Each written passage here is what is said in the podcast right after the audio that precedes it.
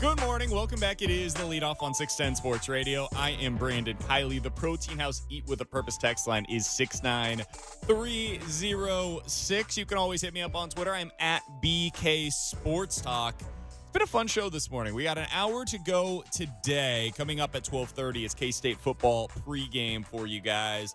A little bit of news to pass along. It does sound like KU football is going to get going against Oklahoma at 11:30. They have announced an expected start time of 11:30. So if you are a KU fan, excited to watch that game, 11:30 is the time when it is expected to kick off. All right, coming up here in just about 10 minutes. Last time was the first week that we, or excuse me, last week was the first time that we really saw the Chiefs miss Tyreek Hill. We'll get into that coming up here in just about 10 minutes. But right now, this kind of quarterback just doesn't come in to Arrowhead and beat Andy Reid. This kind of quarterback, of course, I am talking about Jacoby Brissett. Here's Gregg Doyel, who covers the Indianapolis Colts for the Indy Star, comparing Brissett to somebody the Chiefs fans are very well accustomed to knowing. What I think is this: if there's enough talent around him, he's good enough that he's not going to be the reason you don't win. Um, if you've got a good defense, you've got a good running game, good. If your GM is doing a good job, you can win with Jacoby Brissett. I mean, is Alex Smith all that much better than Jacoby on their best days? I don't know. You know, he was okay with Alex Smith at times. So I, think the question is, how good is your GM put stuff around you? Now, is he the kind of guy like Mahomes? And granted, the Chiefs have talent, but Mahomes is so good. I mean, he could pick a, you know, the local NAIA college team, and that team's going to go somewhere in the NFL because Mahomes uh, Brissett's not that. But I do think he's not a problem if the talent around him's better. Okay, so he compared him to Alex Smith. We know what that looks like. You don't have to have watched a single Colts game this year. Based on that comparison, you know exactly who the Chiefs are going up against this weekend. Jacoby Brissett, according to a guy that covers the team, knows the team, is local with the team, is basically Alex Smith. All right, he's he's a guy that is fine. He's not he's going to take care of the football. He's going to hit his guys when they're open and he's not going to make a bunch of big plays. That's what the Chiefs are going up against this weekend more or less. That kind of quarterback just doesn't come into Kansas City and win. Here's what I mean by that. Andy Reid is 38 and 15 at home since he took over as the head coach of the Chiefs. 38 and 15. That's a really impressive record. Those 15 losses include three against Peyton Manning, two against Philip Rivers, two against Ben Roethlisberger, one against Tom Brady, and one against Andrew Luck. That leaves six others Jay Cutler, Marcus Mariota, Jake Locker, Tyrod Taylor, and Jameis Winston. Those are weird quarterbacks to be mentioned in the same light as those other games that I just talked about, right? Like, it's strange that Jay Cutler, Jake Locker, Marcus Mariota, Tyrod Taylor, and Jameis Winston have defeated the Chiefs. That's strange to me. Here's what the Chiefs put up in terms of offensive points against those teams 21, 17, 17, 17, 10, and 10. The floor for the Chiefs offense with Patrick Mahomes is 26. They scored 21, 17, 17, 17, 10, and 10 against those quarterbacks. The ones that are weird that are on that schedule. This is why the Chiefs moved on from Alex Smith. So, in the Patrick Mahomes era, they don't lose to these kinds of quarterbacks because these kinds of quarterbacks, the game they want to play is the game where they win 17 to 12 or the game that they win 12 to 10. Those are strange games that we've seen happen at Arrowhead far too often in the last 5 to 10 years. It's the weird game where like you feel like the Chiefs are winning the whole game, but then you get to the fourth quarter and they're down 17 to 13. You're like, "Wait, They've been moving the ball all day, but they have three missed field goals and two fumbles, and they lost. I don't understand what just happened. And then it hits you, and you're like, oh my God, Marcus Mariota just came into Arrowhead and won. Or Tyrod Taylor has 120 yards passing, and they beat the Chiefs. I don't understand what I'm watching. That doesn't happen anymore. And so I say all that to say this. The Indianapolis Colts are coming in as 11 point underdogs on Sunday night. The Chiefs are, without question, a far superior team to what the Indianapolis Colts are. This is not a test. This is not a test the way that going into Detroit was, or when Baltimore came into Kansas City was, or what even next week, whenever Houston comes into Kansas City is. Because those teams had something that could scare the Chiefs, that could impose their will upon the Chiefs. Baltimore had an unbelievable running game, and at that point, Lamar Jackson looked like a potential MVP candidate. Detroit has a really good defense this year. And their running game, while it hadn't been productive coming into that game, you knew they were going to stick with it. And that's the one weakness that the Chiefs had. So I could understand any of that. The Colts' two safeties are out, their middle linebackers out.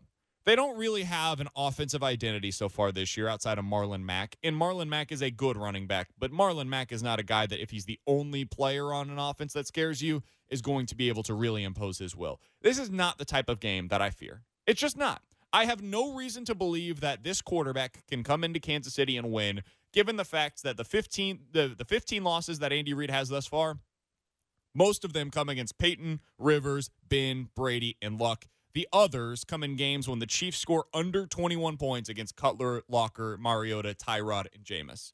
Those guys aren't beating the Chiefs anymore with Patrick Mahomes at the helm. There is one storyline that does interest me, though, in this game. It's Justin Houston coming back to Kansas City. Justin Houston was a four time Pro Bowler, a one time All Pro. He is fourth all time among Chiefs sack leaders. He is fourth in the history of the Chiefs in terms of sacks on an opposing quarterback.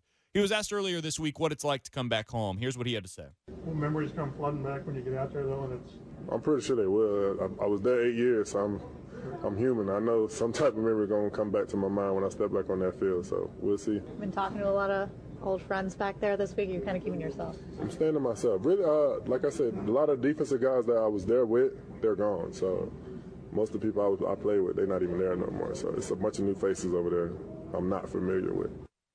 I find it really interesting based on some of the conversations that we had earlier in the week, uh, whenever I was on the drive, you can hear that weekdays two to six right here on Six Ten Sports Radio. I don't think Chiefs fans really, I don't want to say appreciate, but I don't think Chiefs fans have the same love for Justin Houston that they have for most great players that played here. And I don't totally understand it. Like, on one hand, I get this part. Justin Houston had a 22 t- sack season. He got paid, and then he was never the same player again. And so, from that perspective, I understand that his the majority of his time here in Kansas City could be considered to be a disappointment. I get that. But a lot of that was based on injuries. Like Justin Houston, when healthy, was still a very good football player. Justin Houston is fourth in the history of the Chiefs in sacks. He had 10, 11, 22, 9.5, and 9 sacks in five different seasons. His peak is as high as we've seen from a pass rusher here in Kansas City since DT. All of these things would lead you to believe Justin Houston, one of the most appreciated players in the history of the Chiefs. But he's not. And on Sunday, when he comes back tomorrow, I don't know what the reception's going to be like. Like, he's not going to get booed or anything like that. I don't think there's very many people that have like malice in their hearts for Justin Houston or that actively dislike Justin Houston necessarily. I just don't think there's a whole lot of people that love Justin Houston it's really interesting to me that we've arrived in this place where you can have a player because Kansas City loves its athletes. Kansas City loves athletes. And you have a player who in Kansas City was very productive for most of his career. We can argue if disappointing could be used to, to, to classify him, but productive nonetheless. And yet, for some reason, he's coming back and there's just not that same juice. Like, I put up a poll yesterday on the 610 Twitter account at 610 Sports KC. And I asked Kansas City who had a better Chiefs career, Dwayne Bowe or Justin Houston? I would answer that question with Justin Houston. Who is the more beloved Chiefs player, though? I would answer that question probably Dwayne Bowe. I think Chiefs fans like Dwayne Bowe more than they like Justin Houston even though I think Justin Houston had a better career here in Kansas City. Like when Dwayne Bowe came back for his one day contract, I think people were more excited about that than they are for Justin Houston coming back to play an actual game here in Kansas City, which is kind of a crazy thing. It's kind of a crazy place that we've arrived in where Justin Houston just doesn't have that same juice behind him. If I had to guess, and I'd be curious on your thoughts on this, 69306 is the Protein House Eat with a Purpose text line. if you are somebody who's not excited about Justin Houston coming back to Kansas City, why is it? Why is it that you find yourself and you're sitting there and you're like, you know, just not really excited about Justin Houston, one of the best pass rushers in the history of the franchise, coming back to Kansas City to play against the Chiefs? Why is that? If I had to guess, there is one thing that's missing from Justin Houston res- Houston's resume. Two things, really. One, he never really endeared himself with the fan base. Like, I don't know what it was about uh, Jamaal Charles, but Jamaal Charles really endeared himself to this fan base. He really seemed to embrace Kansas City. And I got to be honest with you, I'm not entirely sure what it was. I don't know what it was about his story that really just gravitated himself towards this city. I think the same thing was true of Derrick Johnson. Derrick Johnson was just like the voice of the Kansas City Chiefs defense for 10 years. He became a part of this city. He became ingrained in the fabric of the city. People loved Derrick Johnson. I don't think that was ever the case really for Justin Houston, even if he was considered to be one of the leaders of the defense for a, a while. The other thing that was missing from his resume, and this is not unique to him, it is kind of the case for a lot of Chiefs over the last 20 years, really. Never really had any success in the playoffs. And a lot of times, the Chiefs went into the playoffs, and one of the things that you thought that they could hang their hat on was at least they got a good pass rush. You know, Justin Houston, uh, Tamba Dee Ford. The Chiefs have always had a pretty good pass rush, and Justin Houston typically was a part of that group. It never seemed to show up in the playoffs. And there's a lot of reasons for that. Some of it is go up against better teams and they get rid of the ball quickly, and so the pass rush just doesn't exist as much in the playoffs. And some of it is also he was typically hurt in the playoffs. So it's a really interesting career here in Kansas City. Justin Houston is, in terms of talent, in terms of single seasons, one of the better players in the history of the Chiefs. But also, he's really not remembered that way. He's going to go down as a guy who I think most people would classify his career as a bit of a disappointment, given where it was in 2014 when he had 22 sacks and where it ultimately left, where he had over the next four years combined 30 sacks. I think that's how he's going to be remembered, is a bit of a disappointment, which is kind of a strange place. I love Justin Houston, man. He was a really good player for a really long time here in Kansas City, but he just doesn't, there's not the same pull for him as there is for a lot of other guys here in this city. It is the lead off on 610 Sports Radio. I'm Brandon Kiley. Coming up here in just about five minutes or so. Last week was the first time where I felt like we could actually say the Chiefs missed Tyreek Hill. I'll explain why coming up. It is the lead off on 610 Sports Radio. The lead off with Brandon Kiley, 610 Sports Radio.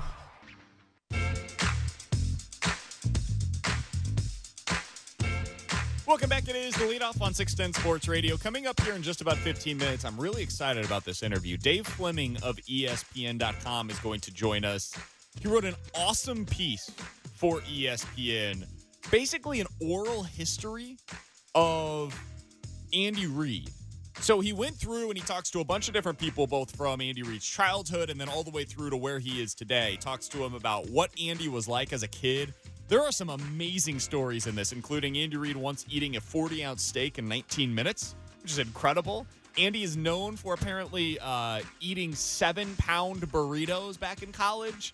Uh, There's some amazing stories in this uh, in this piece, so I want to talk to Dave Fleming about it. He's going to join us coming up here in just about 15 minutes. But right now, last week was the first time that the Chiefs really missed Tyreek Hill, in my opinion. It didn't end up coming back to haunt them in a way of them losing the game, obviously. 4 0, it is what it is at this point. But last week was the first time I noticed where I was like, oh, you know what? The Chiefs are actually legitimately missing Tyreek Hill out there right now. And I want to hear something from Terez Paylor. I listened to this earlier this week. He was on with Fescoe in the morning. And he was asked, Do you think that other teams can duplicate what the Lions did to the Chiefs offense? Because Chiefs offense only scored 27 points on Sunday, which is really low for them. The rest of the league, they scored 20, 27 points. You're like, damn, that was a good offensive outburst. The Chiefs, 27 points. That's a disappointment. So, Terez Paylor of Yahoo Sports was asked, how will other teams duplicate what the Lions did to the Chiefs offense moving forward? Until Tyreek Hill comes back, expect a lot of one high coverage. The, the kind of looks the Lions were showing the Chiefs were things that you really wouldn't do very often if Tyreek Hill on the field. You know, we're talking one high coverage, with like one deep safety, even if he's 20 yards back. You know, if you're if you're doing that on Ty Hill, Pat's gonna throw it 80 yards in the air. You know, like just over your head. But I think what you are seeing is that teams like, oh, okay, Tyreek's not in. Here's the deal. This is why they drafted Mecole Hardman. Like, you guys got to pay attention to that. You know, obviously the situation with Tyreek was up in the air, right? Understand they know what this offense is like if there's not a premium vertical threat. So that's what Terez Paylor had to say earlier this week on Fescoe in the morning. What happened last week is duplicable. Other teams will try to do this. The Colts will try to do this on Sunday. It's just not replicable when Tyreek's in the lineup. What they did on Sunday, what the Lions did, was they were physical as hell against the Chiefs. They brought up their corners. They were going to play man to man, bump and run coverage. And that's the way they were going to try to beat the Chiefs. They were going to punch them in the mouth. What, uh, CDOT said this earlier this week. He said the Colts want this game on Sunday to be a Big Ten matchup, and the Chiefs want it to be a Big 12 matchup. That's what the Lions did. The Lions wanted to be a Big Ten team. The Lions wanted to be Wisconsin, and the Chiefs going into that game were Oregon. Oregon wants to throw the ball all over the place. They want to be finesse, all these different things. Detroit wanted to be Wisconsin. They wanted to punch him in the mouth.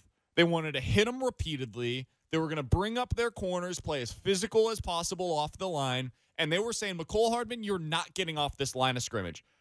To hell with you getting 80 yards down the line. You're not getting five yards off of the line.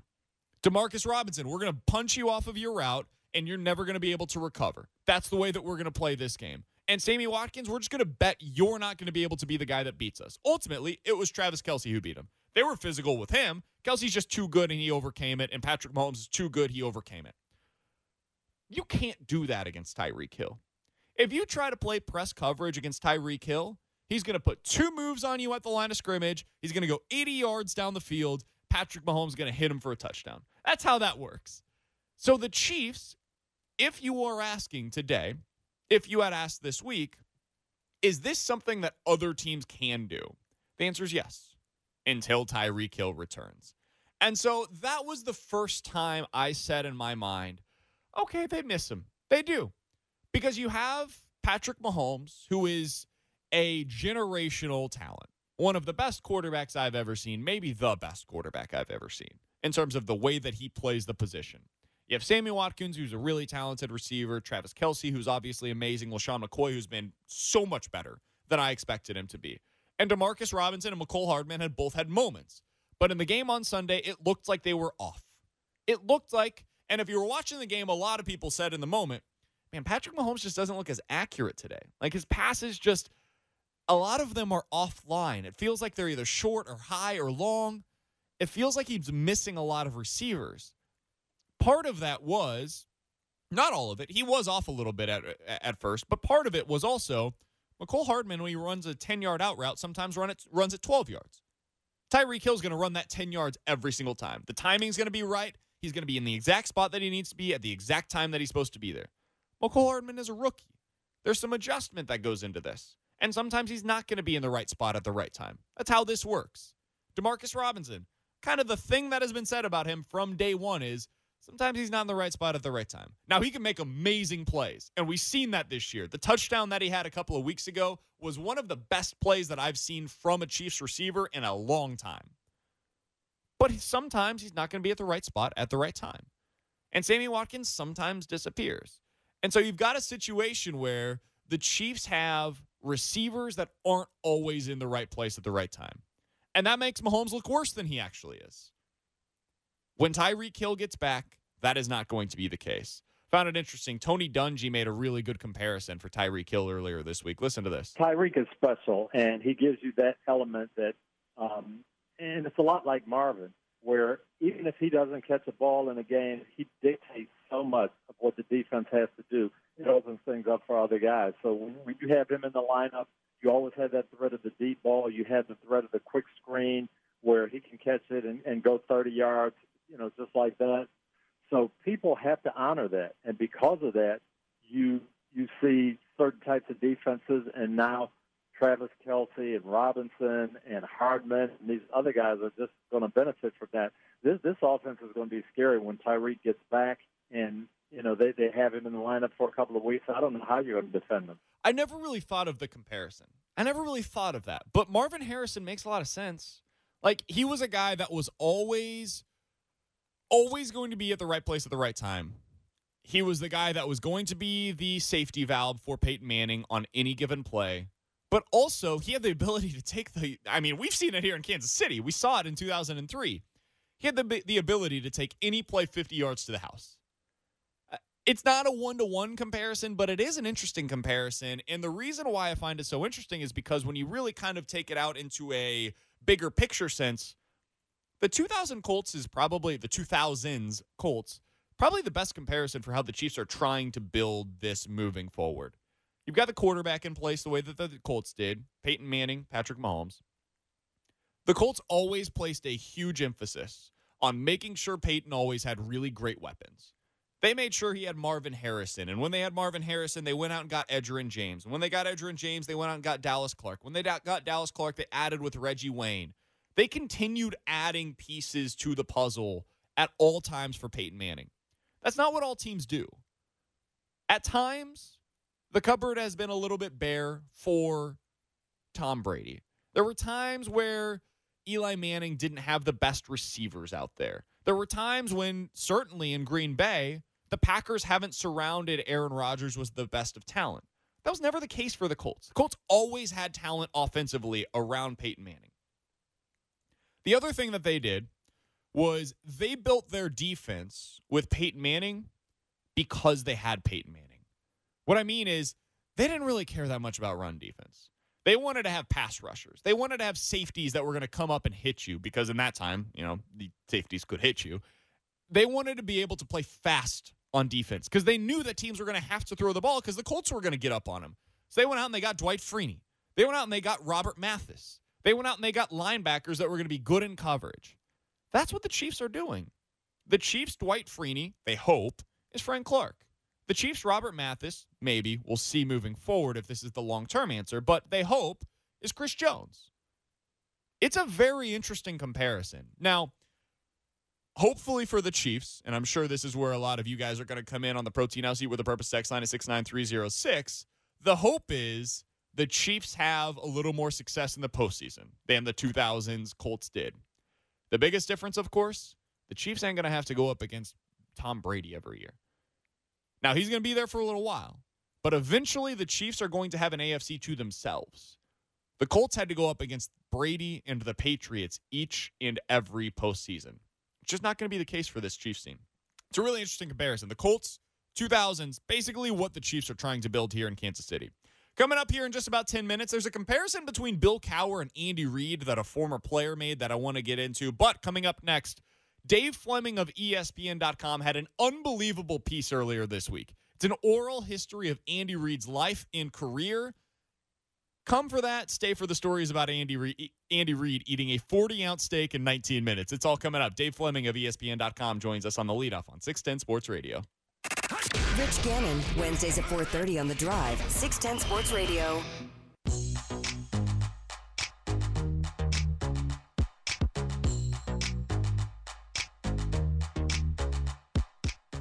Welcome back in. It is the leadoff on 610 Sports Radio. I'm Brandon Kiley, and I'm very happy to be joined now by Dave Fleming. He is a senior writer for ESPN, and he just put out a piece that all of the Chiefs fans that are listening right now should read. Its title on ESPN.com is Mahomes, Favre, and other NFL stars reveal the larger than life tales behind Andy Reid. It's essentially an oral history of the greatest moments of Andy Reid's childhood going into his time in Philadelphia, some of his college days. It's fantastic. It's a great read. I can't recommend it enough.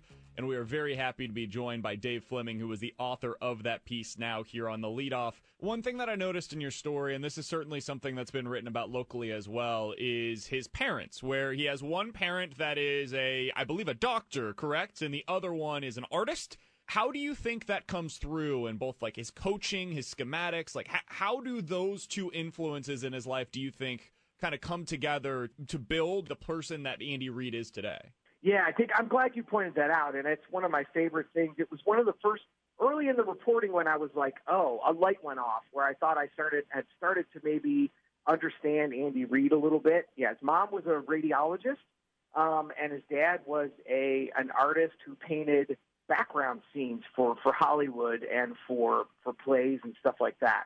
Um, and it's mentioned in the in the story, but I think it goes a long way to sort of explain why Andy Reid is the way he is and, and why he's so good. And he's sort of a little bit uh, like we all are, a mix of his parents, of their of their sort of talents and their personalities. And it's I love that. It's there's a little bit of art and a little bit of science in in what he does. And I think the way it was explained to me was, um, you know, he's super smart and can think on his feet and um, can digest a lot of information and a lot of analytical stuff, and that comes from his mom. But then the sort of mad scientist side to his offense, which we're really seeing with the Chiefs in the last couple of years, um, the artist side of his brain, that that comes from his dad. Um, so that that I think he loves that part of of, of his personality. We're talking with Dave Fleming. He is a senior writer for ESPN.com. He wrote what is essentially the oral history of Andy Reid earlier this week. Highly recommend it. You can find that on ESPN.com. How do you think Andy is so good at finding these quarterbacks and knowing both when to pull the trigger on those guys and then also how to develop them once he gets his hands on them and is able to build them within his organization? Yeah, I think he's got a few criteria, but it's for him, and I remember talking to him in Philadelphia after he drafted Donovan McNabb, um, and and Donovan started to have some success after uh, being sort of eased into that lineup slowly. But you know, I think it's the typical stuff. It is. I don't think Andy's looking for anything different than other people. He just sees it and breaks it down better than anyone else. Um, I think for him, it's about intelligence. It's about leadership um, it's about accuracy.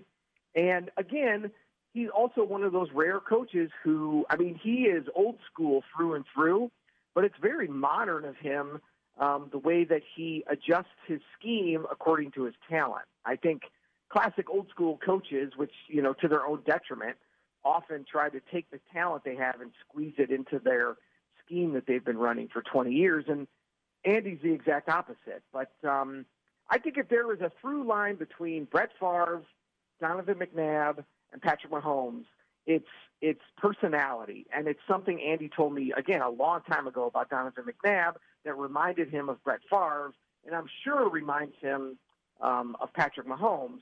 But it's this dual personality that a quarterback has to be able to have. He's got to have this kind of lighter side to him, the ability to kind of uh, to improvise, to to to think outside the box, to shake things off when they when he throws a bad interception or has a bad play, uh, and that's the kind of the Joker side. But then he also is able to, in a moment's notice, you know, become the leader. You know, get guys in the right position, yell at guys who aren't running routes the right way, um, and that's the general side. And that's that is the way Andy described it. Man, uh, 20 years ago in Philadelphia, is he likes his quarterbacks to be sort of part Joker and part general. I think one thing that I noticed in your story, Dave, is that there there was some changing that took place for Andy, obviously in that 2012 season that had a lot of loss for him with his son passing away, but also after he was fired in Philadelphia. From the people that you talked with, what did they say changed for Andy Reid after he was let go in Philly and then got the job here in Kansas City? Yeah, that's one of my favorite parts of this story is the the that Andy's actually really sort of grown and changed, and um, to people who are close to him, really kind of um, found the fountain of youth in in Kansas City with with Patrick Mahomes, and um, I think he's just uh, at the stage of his career where he's appreciating things a little bit more and maybe not stressing quite as much. Uh, but the big change, uh, you know, just from a job perspective, is I think he was in charge of everything in Philadelphia. And I think that eventually just wore him down and moved him away from what he loved the, to do the most, which was, you know, uh, installs and, and watching film and breaking down film and, and putting in the offense and, um, and calling plays. And I, I think everybody I talked to said that's been the big difference with, with Andy in Kansas City is he sort of took the GM hat off and put the mad scientist football coach hat back on, and that has really kind of rejuvenated his spirit for the game. We're talking with Dave Fleming. He is a senior writer for ESPN. You can read his piece now on ESPN.com. It's the oral history of Andy Reid. I did want to ask you about the Patrick Mahomes relationship that he has with Andy Reid. What did you learn about the relationship between Patrick Mahomes and Andy Reid that you found interesting? Oh, I mean, they are like uh, it's almost like a comedy routine. I I would love to I would love to see a behind the scenes uh, hard knocks on just Andy Reid and Patrick Mahomes because they are kind of an odd couple, right? They're you know they're they're they're from different generations. They they have different mindsets. They're from different parts of the country. They're um, but man, they have just sort of clicked together in their love for evolving the quarterback position, evolving offense, and and taking this whole thing to another level. And um, the interactions that Patrick mentioned, I, I, I kept saying to him during our interview, I'm like, wow, when you when you mention your interactions with Andy Reid, your your face just lights up. You smile, especially when he's talking about sort of the Friday strategy sessions where they break down every play in the uh, every play in the in the in the playbook um, that they're going to use that weekend. And the idea that these two guys are like uh, sort of like stopping each other and handing each other notes and ideas about uh, how different ways to run plays or get guys into different routes. Um, God, it just sounds like if uh, a dream scenario for both a quarterback and a coach. Um, that these two guys have found each other in in Kansas City, and what I love too is a lot of the questions I asked people who've known him for a long time was, "What's his legacy going to be?" And most people stopped me and said, "Legacy." they're like Andy Reid has found his dream quarterback. He is not going anywhere anytime soon. He's going to be there and win a ton of games um, for a long time. So it's it's almost too early to talk about legacy. That's interesting. I, I want to follow up on that because one of the big questions here locally is how long is Andy going to do this? From the people that you talked with, they don't think he's leaving anytime soon. Oh God, no. I mean, I, I we I wasn't able to sort of pin anybody down with a uh, with a date or maybe how long, you know, another 10 years or something. But um, you saw this in, in what he went through in Philadelphia. You know, this is what he loves to do.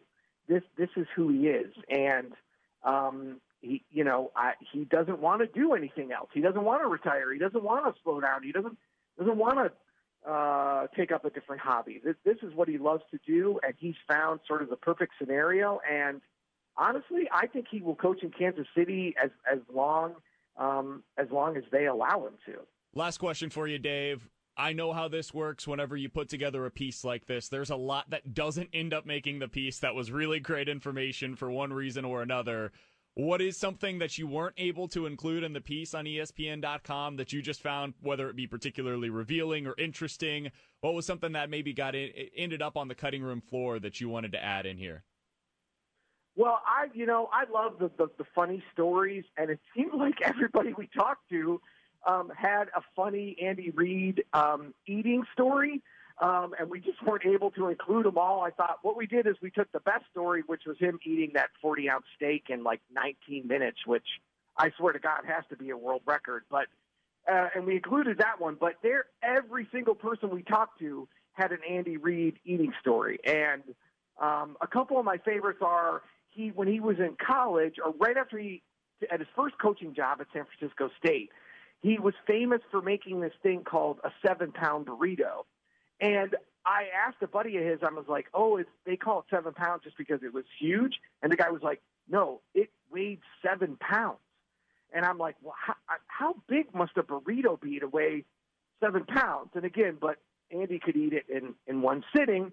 And then I loved when Jeffrey Lurie uh, told the story about the first time he took Andy out as head coach of the Eagles. He took him to a, a steakhouse, and the everybody goes around and, and does their order, and the waitress gets to Andy, and he orders three steaks, and she was like, "You would." She was. She said she was like, "You want."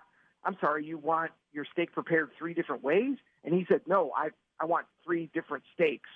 and uh, Jeffrey Lurie still still talks about that one. So uh, yeah, Andy Reid, um, besides being a world class uh, and an, an elite coach, um, I think he could have a second gig as uh, as sort of a uh, an eating champion.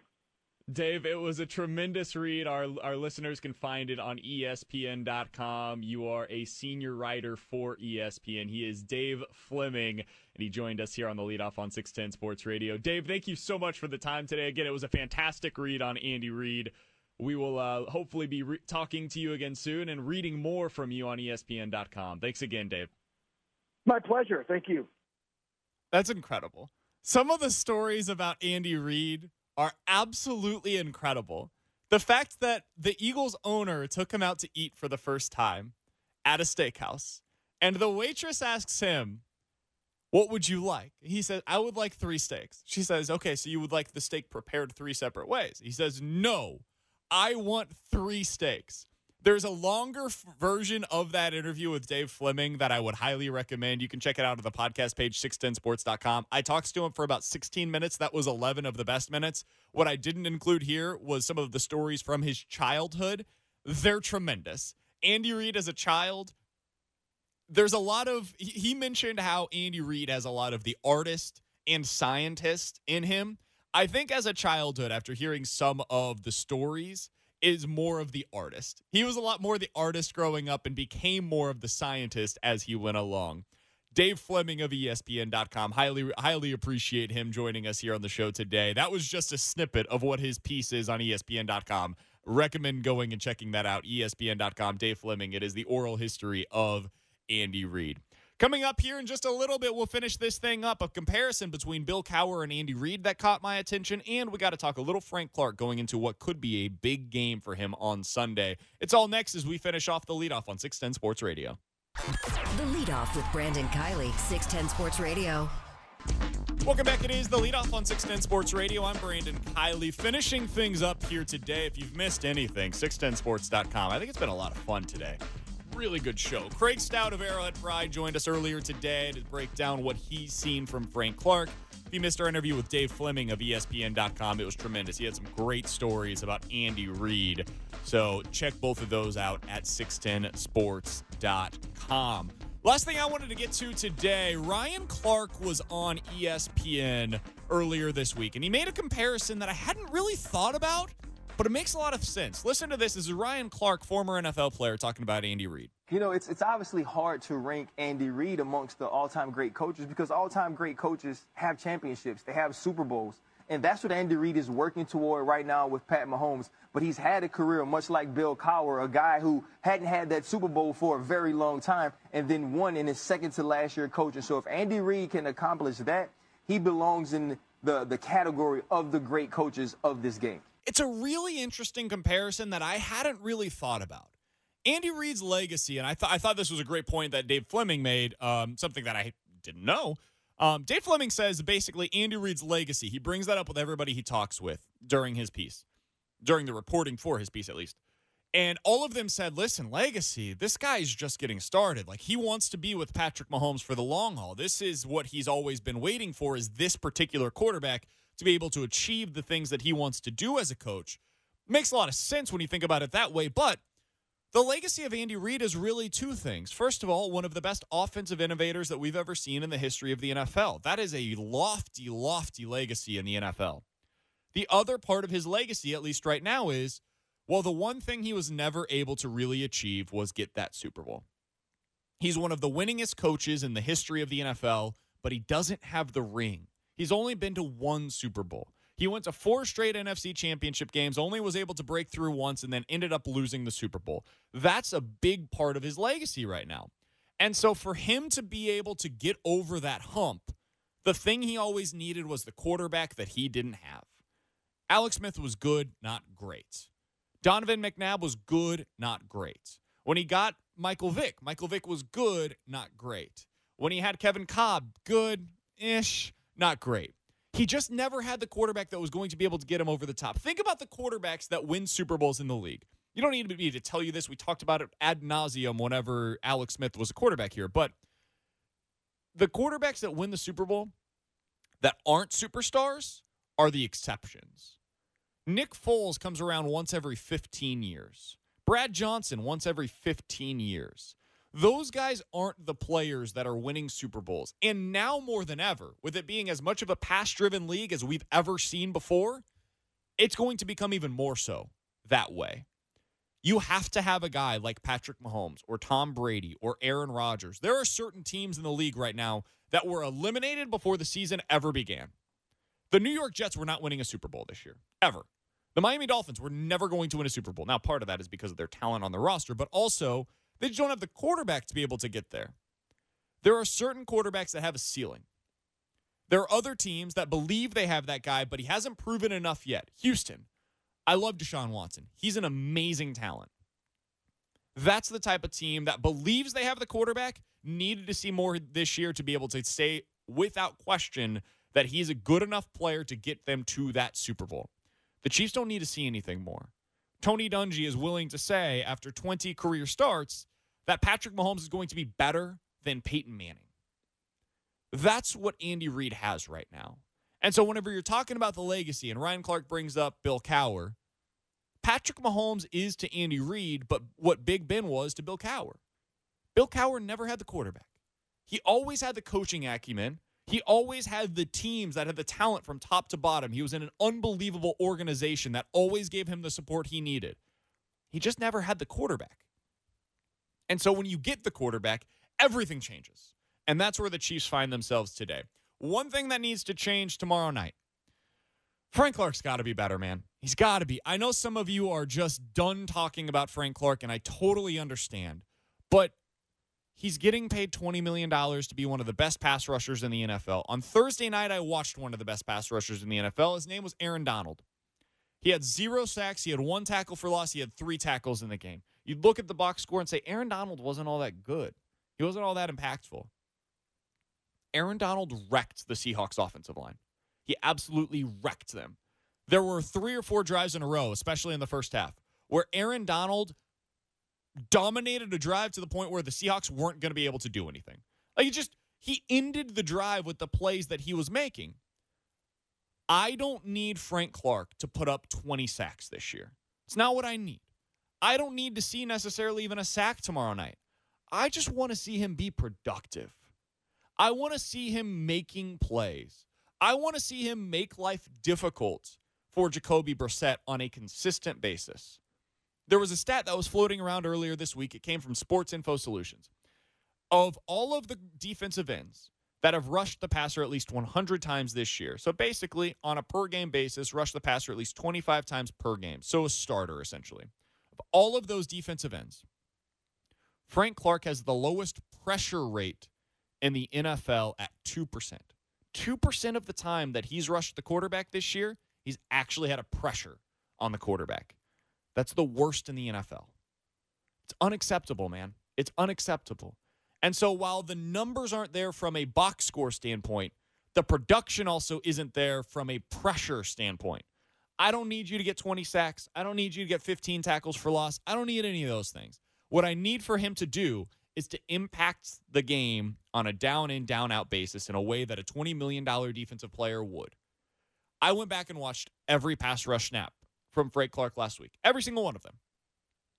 Because I had heard from 20 different people, 20 different answers on how often Frank Clark was actually double teamed. I wanted to see for myself. The numbers that I came up with after watching every pass rush snap from him, he had 18 opportunities to go one on one against an offensive tackle. He had four double teams, he had five stunts, and four chips. So 18 times he was lined up one on one against an offensive lineman with an opportunity to go get the quarterback. On two of those, he did pretty well. One of them was the play where Matt Stafford ended up running for seven yards. He had him in his grasp, and ultimately Matt Stafford was able to break the tackle. Got to come up with that. You got to have it there. The other one was on Kenny Golladay's like post where he scored the touchdown. Frank Clark was right there. That was a pressure.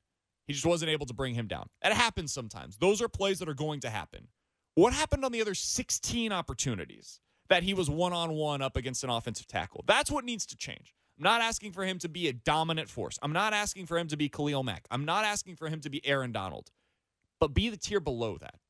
Seth Keysor uh, talked to Carrington Harrison earlier this week. Uh, Seth watches a ton of film. He made a really great comparison. Chris Jones isn't the best defensive tackle in the NFL, That's Aaron Donald. And there's a tier between those two guys. But Chris Jones is amazing and makes splash plays every single week. That's the type of impact that you want to see from Frank Clark. Frank Clark doesn't have to be Khalil Mack. Khalil Mack is the best pass rusher, the best edge rusher in the NFL. Frank Clark just has to be what Aaron Donald, or Frank Clark has to be what to Khalil Mack, what Chris Jones is to Aaron Donald. He has to be the second tier edge rusher. That's all you got to be.